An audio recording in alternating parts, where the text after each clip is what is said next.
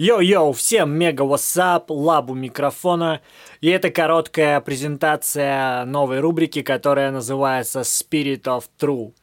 Мне очень нравится русский язык, но использование английских слов позволяет сделать название достаточно запоминающимся, потому что оно начинает ассоциироваться не с тем значением, которое есть в русском языке, а с каким-то отдельным объектом, потому что не все воспринимают английские слова сразу с их переводом.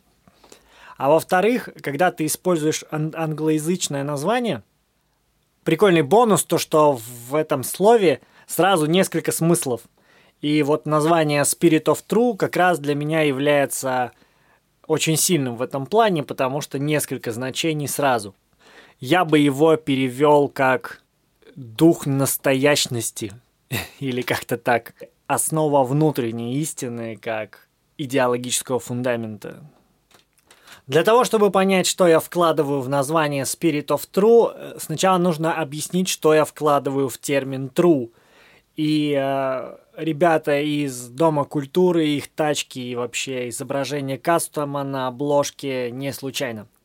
Сам термин true в моем восприятии обозначает не совсем то, что в английском языке.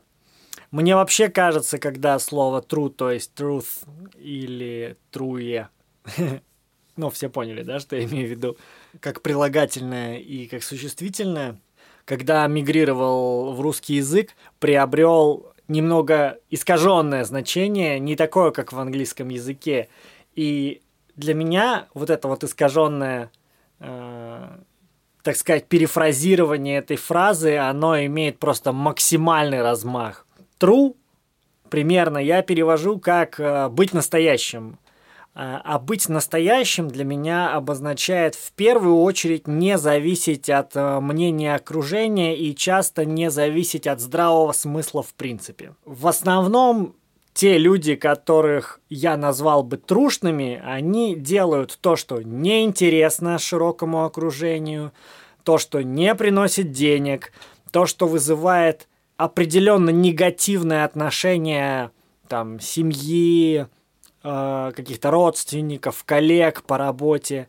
И человек, занимающийся этой деятельностью, он является таким, что ли, фанатиком, э, который находится вот в этом деле, которое его поглощает. И мне кажется, отечественный кастом в его современном состоянии, ну и, естественно, то, что было до, это вот такое максимальное true. Здесь я хотел бы выделить именно кастом, не просто купить какую-то там американскую машину, а я говорю больше про людей, которые занимаются русскими машинами или какими-то, может быть, европейскими, японскими. В общем, именно делают их, кастомайзят, переделывают – Потому что это еще не доросло до того масштаба, чтобы телки писали кипятком, и на улице ты прям мог быть супер крутаном на опущенной жиге какой-то красиво, аккуратно сделанный. И при этом это занимает очень много денег. Надеюсь, вы примерно поняли. Второй аспект слова true – это учиться слушать себя. Мы с вами рождаемся с какой-то определенной генетической памятью. В самые ранние годы у нас формируется какое-то общее представление о себе, представление о мире. И в течение жизни одни люди склонны вот, э, развивать вот эти внутренние уже какие-то сложившиеся особенности себя, слушать свои сильные стороны, уменьшать слабые. А другие люди, они под влиянием общества очень сильно лепят себя как пластилин. То есть они переделывают себя, ломают себя, и очень сложно сказать, кем является этот человек на самом деле.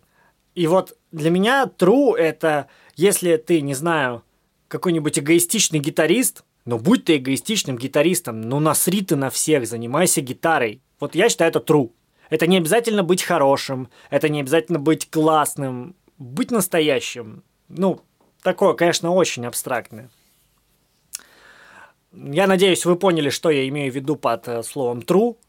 Для меня это такой максимальный критерий оценки собственной жизни, потому что больше всего на свете мне хочется стремиться открывать себя для себя, искать самые идеальные, самые интересные варианты развития себя, и это я называю true, и очень боюсь потерять вот эту трушность в первую очередь перед самим собой. То есть не трушность как э, со стороны какого-то внешнего мира, а трушность именно в собственных глазах, которая у меня очень сильно э, перемешивается с определенной религиозностью, и вот об этом я пишу книгу, которая называется «Четыре двойки», когда выйдет, не знаю.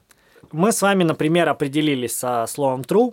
Теперь про рубрику. Про что рубрика, о чем я буду там говорить и какие темы хочу затронуть. Я бы сказал, что это такая духовная идеологическая рубрика. Это какие-то выдержки из мыслей других людей, это мои собственные мысли, это мое духовное состояние, то, что я считаю крутым, то, что я считаю не крутым. Ну, именно вот с такой идеологически-философской точки зрения, то есть здесь не про вещи. И э, здесь, в этой, в этой рубрике я буду рассказывать о каких-то своих духовных состояниях, э, о том, как я копаюсь в себе, каким выводом прихожу. Ну и, естественно, это э, связано с взаимодействием с внешним миром. Я не являюсь никаким там духовным учителем или каким-то практиком жестких духовных учений. Все, о чем я здесь буду говорить, базируется только на личном опыте и на том, как я копаюсь в собственных мозгах. А, надеюсь, вам будет интересна такая вот информация, такой вот дисклеймер. А, Lab Woods, a.k.a. Impala The Loud Lab. Всего хорошего.